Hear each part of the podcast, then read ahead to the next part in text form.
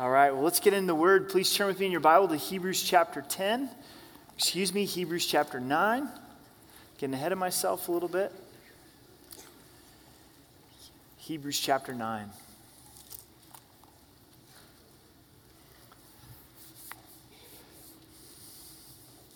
Let's pray together. Father, we thank you for your love for us and, Lord, your love for all the people of the world. Our hearts do break uh, to see uh, these kids, uh, these girls, and women going through so much turmoil in Syria and Iraq. And we pray you would really bless uh, Victor Marks and this team that's going. We know what your word tells us to not be overcome with evil, but to overcome evil with good. So we ask that you would move in, in powerful ways. We don't take for granted the time that we have right now to spend in your word and pray that you'd give us clarity ears to hear and hearts to understand, and that you would pour out your spirit and that we would see Jesus in a greater way. And we love you. In Jesus' name, amen. As we've been going through Hebrews, we have one theme Jesus greater than. What was the first thing in the book of Hebrews that God told us that Jesus is greater than? Do you remember? Chapter 1, it was angels, that Jesus is greater than the angels. There was something happening in this particular church that's being written to where their attention was going to angels to a greater degree. Then it was Jesus is greater than Moses. The Jews would have a tendency to look to Moses as the greatest Israelite. This church was a bunch of Jewish Christians that had gotten saved. And so it was established that Jesus is greater than Moses. Jesus is greater than the law, that the law cannot bring salvation and forgiveness, but Jesus can. Jesus is greater than the high priests of the Old Testament. And then last week, that Jesus is greater than the old covenant, bringing us into the new covenant. In this section of Hebrews, chapter 7, 8, 9, and 10, is really the same point being told to us from a lot of different angles, and it shows us how Christ is superior in our lives. And sometimes we need to hear it from a lot of different angles. Have you heard this phrase that repetition is the mother of all teachers? How many times has something had to be repeated to you over and over, repeated to me over and over before I get it? But how many of us like repetition? Do you enjoy repetition? Did you enjoy those math classes where they went over multiplication tables till you were blue in the face? Do you necessarily enjoy doing that with your children? Saying, okay, let's memorize these multiplication facts. And sometimes we can check out a little bit as we have a theme that's repeated to us. And I would encourage you not to do that this morning because we're going to see in chapter 9 that Jesus is greater than the tabernacle, pointing to how Christ is the high priest. It all ties into Christ being the high priest.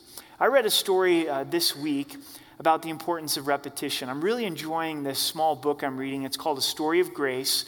It's about a group of missionaries that went to Hungary right after the fall of communism in 1989. Talk about God doing a, a great work. And this particular summer, the pastor, Pastor Greg, he gave the same message, the same exact message, six times. Six times.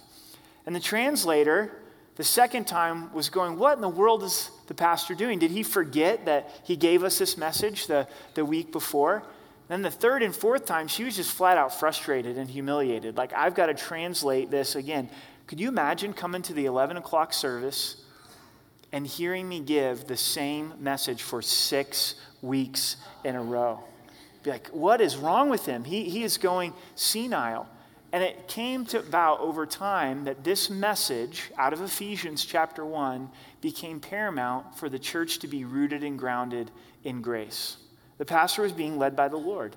He knew that they needed to understand the grace of God. And I think these chapters really help us to see the depth of Christ's forgiveness in our lives. So, though it's a repeating theme, I hope that it's fresh and we walk away impacted this morning. Let's look at verse 1. Then indeed, even the first covenant had ordinances of divine service and the earthly sanctuary. So we're going to focus on this earthly tabernacle, this earthly sanctuary. For a tabernacle was prepared, the first part, in which was the lampstand, the table, and the showbread, which is called the sanctuary. The tabernacle was the earthly shadow of the heavenly reality. It was a beautiful day yesterday, wasn't it? Really been enjoying the, the weather we've been having. Maybe you went for a walk, as I did in the morning, in the bright sun. There was probably a shadow in front of you. You could, you could see the shadow because of the light behind you. You're the reality casting the shadow. In the same way, the tabernacle, the earthly tabernacle, was a copy of the heavenly reality, of the throne room of God. This tabernacle is called the tent of meeting. The whole purpose was this is where God met with his people as they were traveling through the wilderness from Egypt to the promised land. The tabernacle was actually extremely small. It was 45 feet long, 15 feet high, and 15 feet wide. It's divided into two compartments. Actually, a good thing for you to do is to go to Google, use it for some godly reasons, and type in the tabernacle, go on your search bar and hit images. You can do it right now if you want. It's I know you got your phones and your iPads. Just go ahead and type it in. You'll see it a lot clearer than if I put one up here on the screens. And you'll see what we're talking about in these two verses. Is there is the sanctuary, which is the outer court, and then there is the holiest of holies. And verse 2 tells us what's in that sanctuary. There's a lampstand, there's a table, and there's showbread.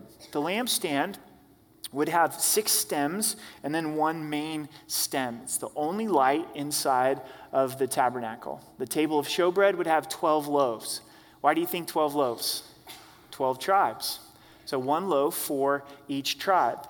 Then we find the holiest of all in verse 3, and behind the second veil, the part of the tabernacle which is called the holiest of all. In verse 4, which had the golden censer and the Ark of the Covenant overlaid on all sides with gold, in which were the golden pot that had manna, Aaron's rod that budded, and the tablets of the covenant. You've probably heard a lot about the Ark of the Covenant. There's been a lot of movies about it, a lot of speculation about it, but the Ark of the Covenant was the piece of furniture that was inside the veil, that was inside the holiest of all. Inside of the Ark of the Covenant were these three articles the size of the Ark of the Covenant is given in the Old Testament. It was only 3.75 feet long, just under four feet long, two and a quarter feet wide, and two and a quarter feet high. This is a really small box. A lot of the movies portray it as this big article of furniture, but it's pretty small. My wingspan is eight feet, believe it or not. I know it's kind of freakish, but that's eight feet right here, okay? The reason I know that is I played a lot of basketball, and that was something to admire when playing basketball. So the Ark of the Covenant is less than my left arm, pretty much. You know, that, that's about four feet right there. That's why my hands just hang down to my knees. Evolution's not true, but if it were, I might be a specimen for that. But that's a different point. So the Ark of the Covenant is only about that long. That's all it is. Now you can see the temptation to just pick this thing up. Oh, two guys, this is easy. We'll just, we'll just pick it up and, and move it. But God said, No, I want it to be transported with these gold rings on the side, with poles going through, all to show the importance of God's presence. And God's presence represented in this Ark of the Covenant that you couldn't just pick it up and grab it.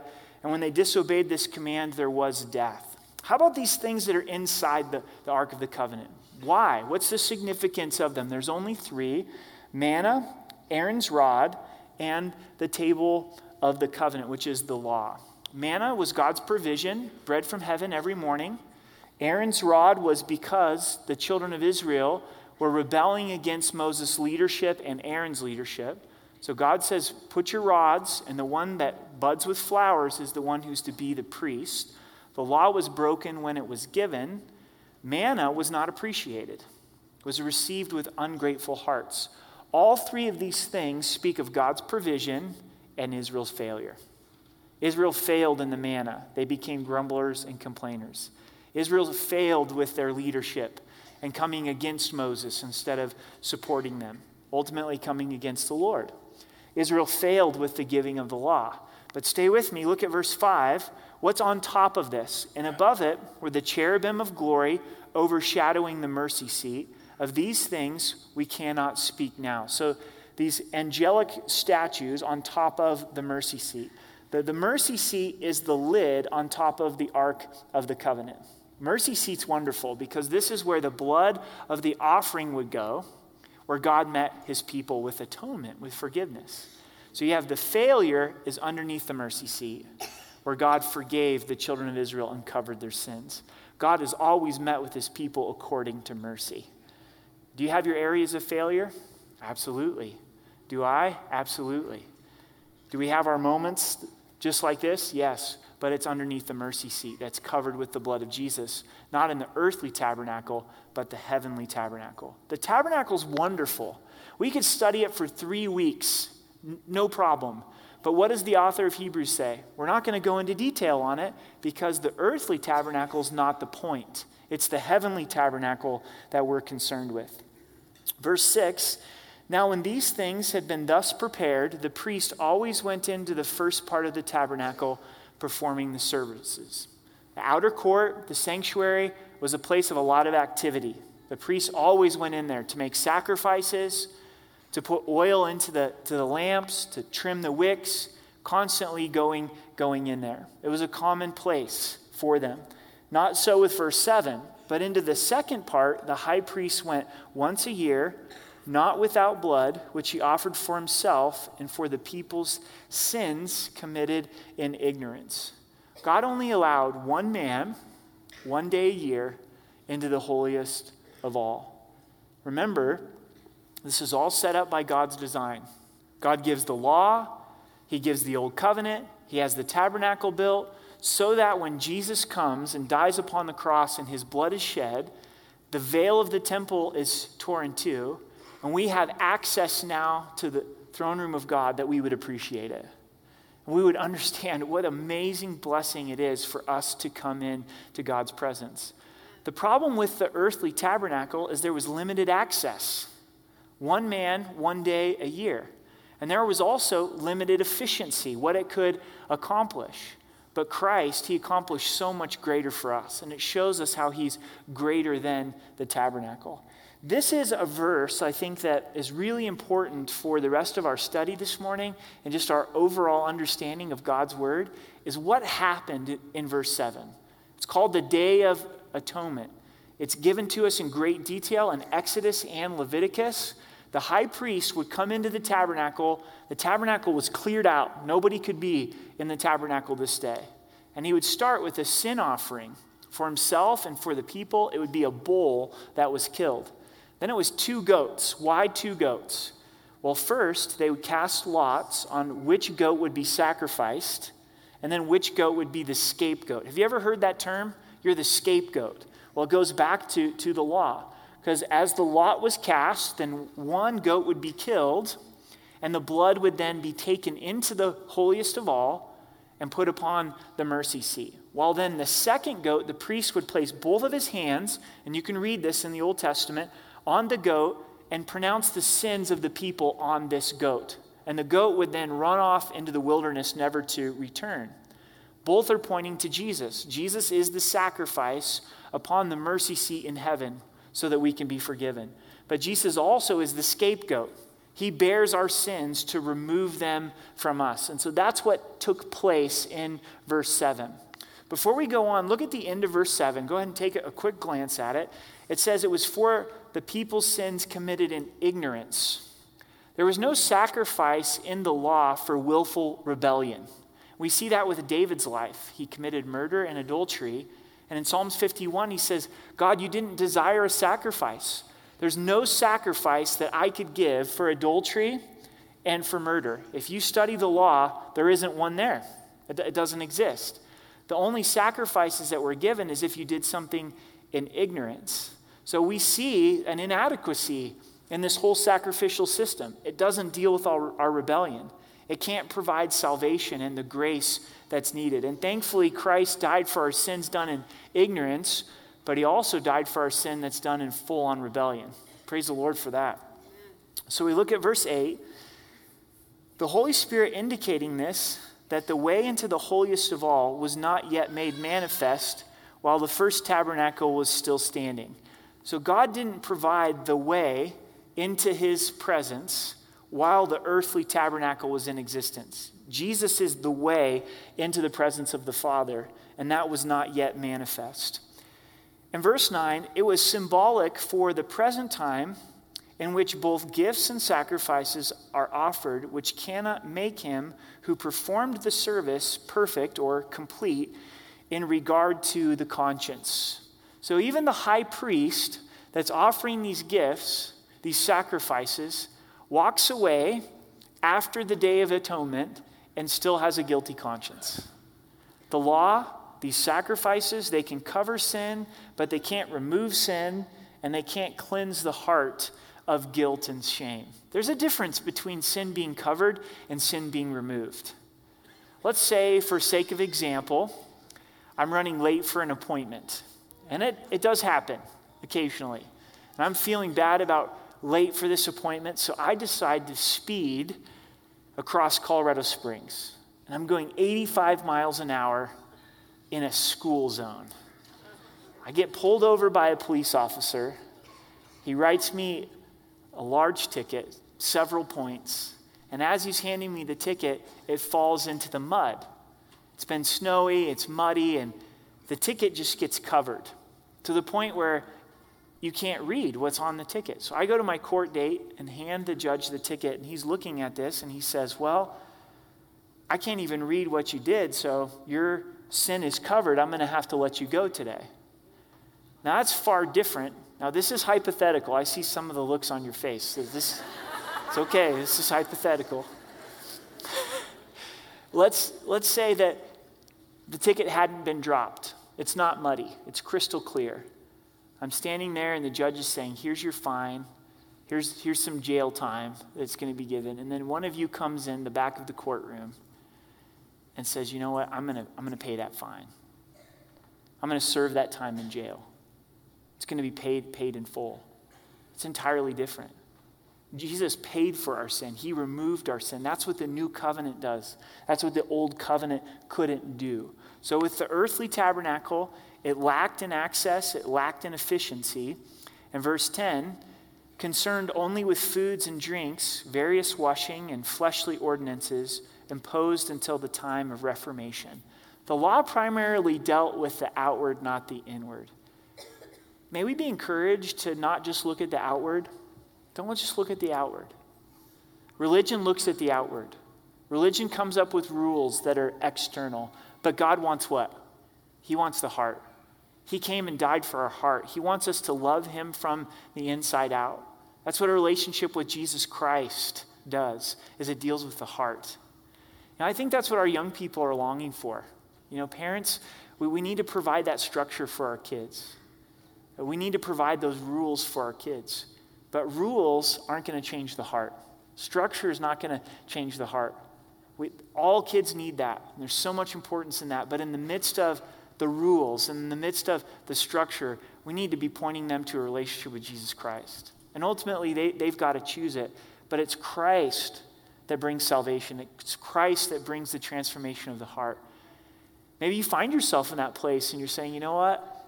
I know rules. I know the do's. I know the don'ts. I, I know all of these things that religion tells me, but I'm lacking the relationship with Christ. I'm lacking of understanding his love. Maybe you've grown up in the church and it's still just rules to you. Maybe you're 50 years old and it's just, it's just rules to you. Maybe this morning is your Valentine's Day gift to your wife. You know, you said, I know it's, it's Valentine's weekend, so I'll go to church with you but you can't wait to get out of here. I understand. That's how I grew up every Sunday. It was the rule to go to church, and I'm glad that we had that rule, but I did not enjoy being there. Why? Because it was just external. And the law does the external, but it's Christ that does the heart. We need to allow Christ in our hearts, and that's the Reformation. That external law was imposed until Christ came and died. Now we get to look at the heavenly sanctuary and all that Christ accomplished for us in the heavenly tabernacle, the throne room. But Christ came as high priest of good things to come, with the greater and more perfect tabernacle not made with hands, that is, not of this creation. So Christ, he went not to the earthly, but to the heavenly. And verse 12, not with blood of goats and calves but with his own blood, he entered the most holy place once for all, having obtained eternal redemption.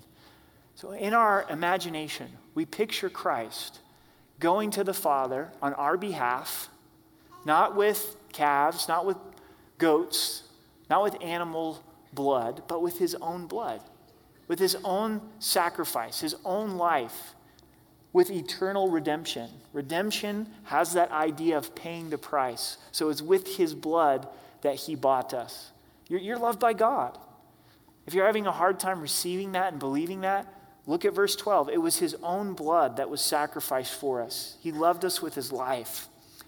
Verse 13 For if the blood of bulls and goats, and the ashes of a heifer, sprinkling the unclean, sanctifies for the purifying of the flesh. So, if there was a covering that took place with animal sacrifice, how much more shall the blood of Christ, who through the eternal Spirit offered himself without spot to God, cleanse your conscience from dead works to serve the living God?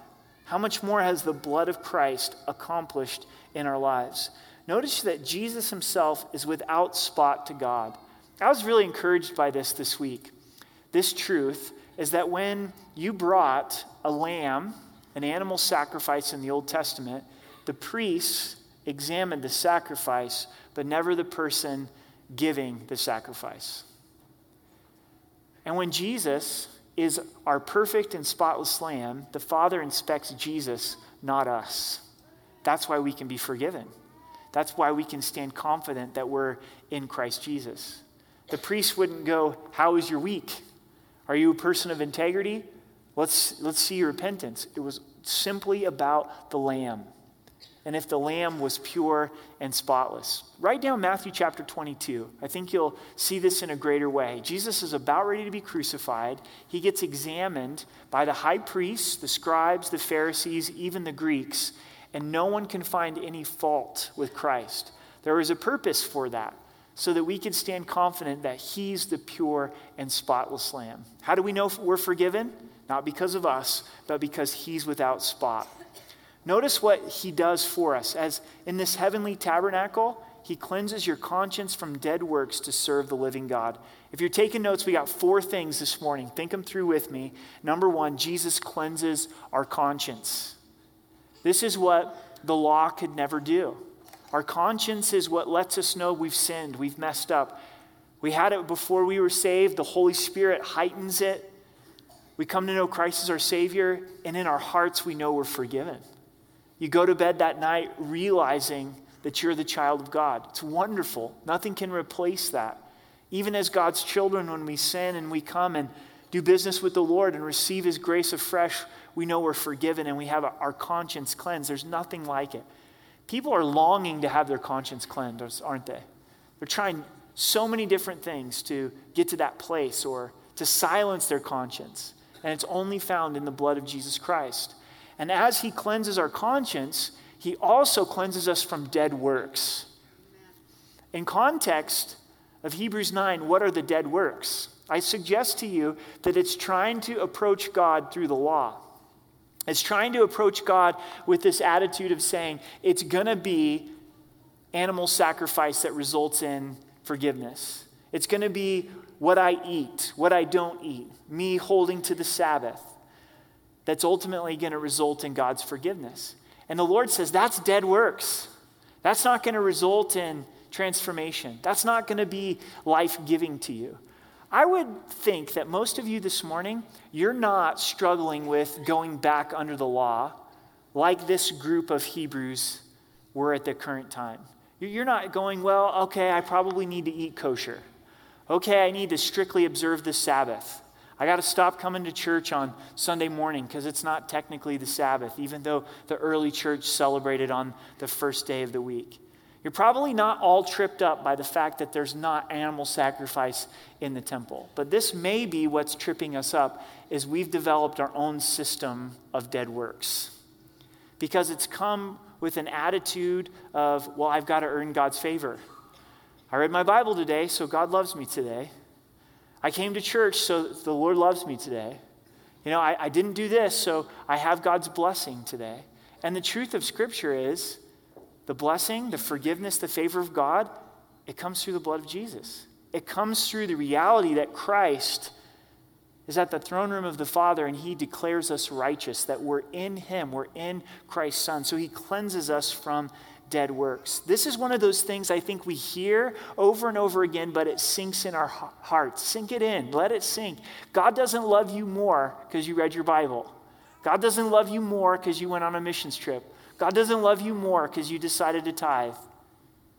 And no, that's not it at all. He loves you because he loves you, because we don't deserve his love, because he's loving. And when we get that truth, it sets free this motivation to serve the living God. Not out of responsibility, not out of trying to earn his favor, but because I have his favor. Oh, Lord, I just want to serve you. I'm forgiven. I'm your son. I'm your daughter. Wow, Lord, this is amazing. I'm a joint heir with Christ. What does it look like to serve the Lord? Sometimes we have these lofty kind of Christian phrases serve God. Well, what does that mean? Very simply, if we're going to serve God, we're going to love people. That's what Jesus teaches us. Love the Lord and love your neighbor as yourself. If you love God, then you're going to love people. Whoever's around you at any given moment, say, okay, God, I'm going to die to selfishness. You've been so gracious to me. I just want to serve whoever you've put around me. We go on into verse 15. And for this reason, he's the mediator of the new covenant by means of his death. Mediator is to bring into right relationship. He brings us into right relationship into the new covenant through his death. His death was the ransom for our forgiveness, for the redemption of the transgression under the first covenant. The first covenant, the law, did a good job of showing us our transgression. That those who are called may receive the promise of the eternal inheritance. This is what Jesus provides. Number two, an eternal inheritance. An eternal inheritance. I think you're going to be frustrated as a believer until you lay hold of your eternal inheritance. This is not your home. It was never intended to be your home. It's not intended to be my home. There's many blessings that come with it and a lot of joy that God has given to us. But I think we find life and find it to the fullest when we put our hearts and minds on our eternal home.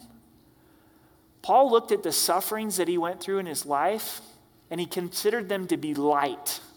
And if you know how much he went through, it's like, how could your suffering be considered light? Because he chose to focus on the eternal instead of the temporal. However, none of us are wired that way. It doesn't come natural to focus on this eternal inheritance. So I want you to do that for just a moment this morning. Think about eternal, think about forever. You have an eternal inheritance with the Lord, joint heirs with Christ a glorified body, no more sin, streets paved with gold. The list goes on and on, ruling and reigning with Christ. And Jesus' message was never, this life's going to be easy. His message was like, I came to give you eternal life, that this life can't touch, that this life can't take away. John 3:16 tells us that we have everlasting life if we believe in Christ. It's something that we have, it's something that, that we possess, it's something that Christ has provided for us eternal inheritance. Verse 16 For where there is a testament, there must also of necessity be the death of the testator.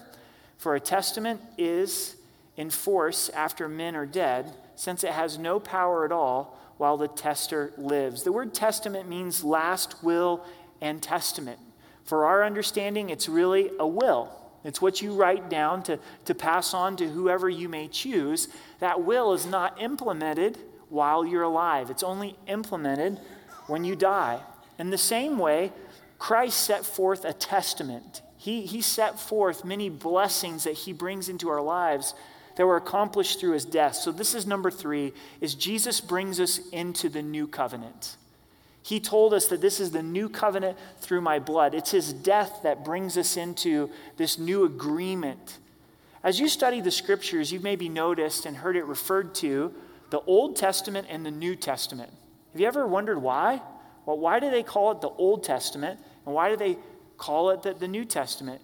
It's really more the Old Covenant and the New Covenant. The Old Testament is God dealing with mankind through the law. Then the New Covenant, the New Testament, is God dealing with us through Jesus Christ. And it's the Old Covenant that leads us to the New Covenant. If you missed last week's study, please go back and listen to it on the church's website or pick up a CD because we went into detail on the new covenant and how glorious it is. Verse 18, therefore, not even the first covenant was dedicated without blood. So we see the blood that's involved in the first covenant. For when Moses had spoken every precept to all the people according to the law, he took the blood of the calves and goats with water, scarlet wool, and hyssop, and sprinkled both the book itself and all the people, saying, This is the blood of the new covenant which God has commanded you. Then likewise he sprinkled with blood both the tabernacle and all of the vessels of the ministry. And according to the law, almost all the things are purified with blood. And without the shedding of blood, there is no remission of sins. So try to picture the tabernacle and walking through the outer court, the sanctuary, and it's sprinkled with blood. It's not necessarily how you would like to decorate your house. Why is this? It shows us the importance of sin and the consequence of sin and the severity of sin. That there's no remission, there's no forgiveness without the shedding of blood. Imagine you're a Jewish family, you're growing up, raising some cattle, you've got a lamb, family pet, and dad says it's time for this lamb to be sacrificed. Why? What did the lamb ever do? The lamb's innocent. Do your kids get attached to your pets? Our kids do. We have a family dog. She's about seven years old. And the kids are already concerned about what are we going to do when she passes away? And they know that I do a lot of funerals, a lot of memorial services, and so they're planning out the dog's funeral. Why are they doing that? Because they're attached to, to the dog. You know, and I kind of like to play tough with the dog, but when it comes down to it, I'm going to be sad too. You know, I'm going to be I'm going to be bummed out when when that that dog dies. So these families are connected to these animals and they're asking these questions of, well, why does this animal have to die? And goes, well, because we've sinned, and this is the price that has to be paid for sin. The wages of sin is death. All of the animal sacrifice in the old covenant leads to the death of Jesus Christ and his blood. Now, without the shedding of his blood, there's no forgiveness. But because his blood was shed for us, as we believe in his sacrifice, we're forgiven.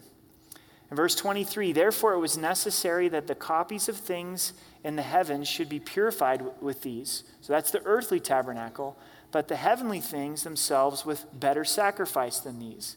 So the throne room of God, a better sacrifice, which is Christ. For Christ has not entered the holy places made with hands, which are copies of the true, but into heaven itself, now to appear in the presence of God for us.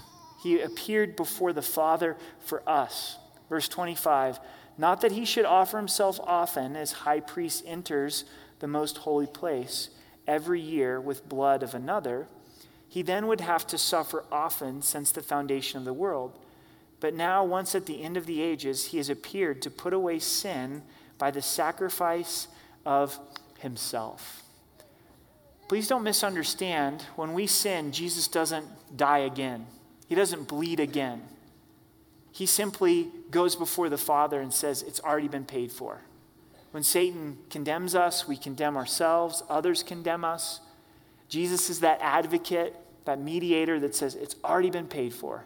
It's been paid for in full. It's forgiveness. And this shows us the sacrifice of Christ was complete the first time. Here's the fourth thing to consider Jesus puts away sin for good. At the end of verse 26, he has appeared to put away sin by the sacrifice of himself. It's completely put away. I've said this before, but because repetition is the mother of all teachers, why are you still trying to sacrifice for a sin that Jesus has already paid for? He's the sacrifice for sin. He has put it away. It has nothing to do with us. It has nothing to do with me. It has nothing to do with my works. It's already been done for. Why are we beating ourselves up for something that happened 10 years ago, 10 minutes ago, that may happen in the future? What would take place if we really believed this? If we really allowed it to impact us? All my sins put away. I don't have to sacrifice anymore to try to earn or deserve forgiveness. I get to walk in it. I get to rejoice in it. I get to respond to it. Wouldn't it be kind of lame if you received a Valentine's gift and it's like, do you really mean it? Do you really, do you really have the money for this? Like, did this go on the credit card and we're just going to have to pay it for the next six months? You know? Do you really love me or you're just kind of saying the words and this kind of thing? That's, that's lame, isn't it? There's something wrong there. And if we're going to the Lord, like, do you really forgive me? Was the blood of Jesus Christ really enough? And the Father, in his patience, like, yeah, it's enough. It's more than enough. I've put your sin away from you. I've removed it from you. You're forgiven. Jesus says, put away sin for good. Verse 27 And as it is appointed for men to die once, but after this, the judgment. How many times do we die? Once. So, what does that mean for reincarnation? It doesn't exist. It doesn't exist. The scripture tells us there's one time and then there's the judgment. So, Christ was offered once to bear the sins of many. To those who eagerly wait for him, he will appear a second time apart from sin for salvation. Another response to God's grace as we go, Jesus, I can't wait for you to come back the second time. Jesus came first as suffering servant, second time conquering king. As he ascended, he will descend. And are you eagerly waiting for the second coming of Jesus Christ? Let's be honest this afternoon. What are you really excited about? Are you excited about kids have a day off school tomorrow? Are you excited about getting a promotion at work? Are you excited about you fill in the blank? There's nothing necessarily wrong with those things. Those are blessings to be received from the Lord. Can you just not wait to get out of school? We all have things that we're in our hearts eagerly waiting for, but are we eagerly waiting for the second coming of Jesus Christ? It's only Him that's going to make everything right. So, what have we seen in our, our text? The earthly tabernacle was lacking in access, it was lacking in efficiency. But Christ, what has He done for us? He's cleansed our conscience. And then He's put away our sin from us. So, how do we respond to what He's done for us? There's two ways in our text. There's two things that God's Word tells us to do it's to serve Him. If we understand what Christ has done for us, that it's complete, then we go, oh man, I, I don't have to start earning it anymore. I don't have to start putting all this pressure on myself anymore. I don't have to live in that place of fear. It's already been given to me. I just get to serve the Lord out of gratitude. And then the second response is to eagerly wait for his return. Did you know in 2 Timothy it tells us that there is a special crown that God gives to believers that are anticipating his return? That's pretty cool. It's not difficult, but yet a lot of times we lose sight of it in the midst of the challenges of daily life. God, if I'm honest, I totally forgot about your second coming this week. All I was thinking about was, was bills and sickness and laundry and getting through this life. And oh, yeah, you're coming back. I can't wait for that. So, though it's not complicated, it can be challenging in the midst of our, our daily struggles. Would you stand with me and let's pray? You guys enjoying the book of Hebrews? Finding it to be refreshing? Let's pray. Father, simple prayer for us. We ask in Jesus' name that you would help us to understand in a greater way what you, Jesus, have accomplished for us in your death and resurrection, that we are forgiven. Would you plant your grace in our hearts like never before? May we find ourselves responding to it. God, I pray you bless your people. Give us that revelation of Jesus Christ in a greater way. In Jesus' name, amen.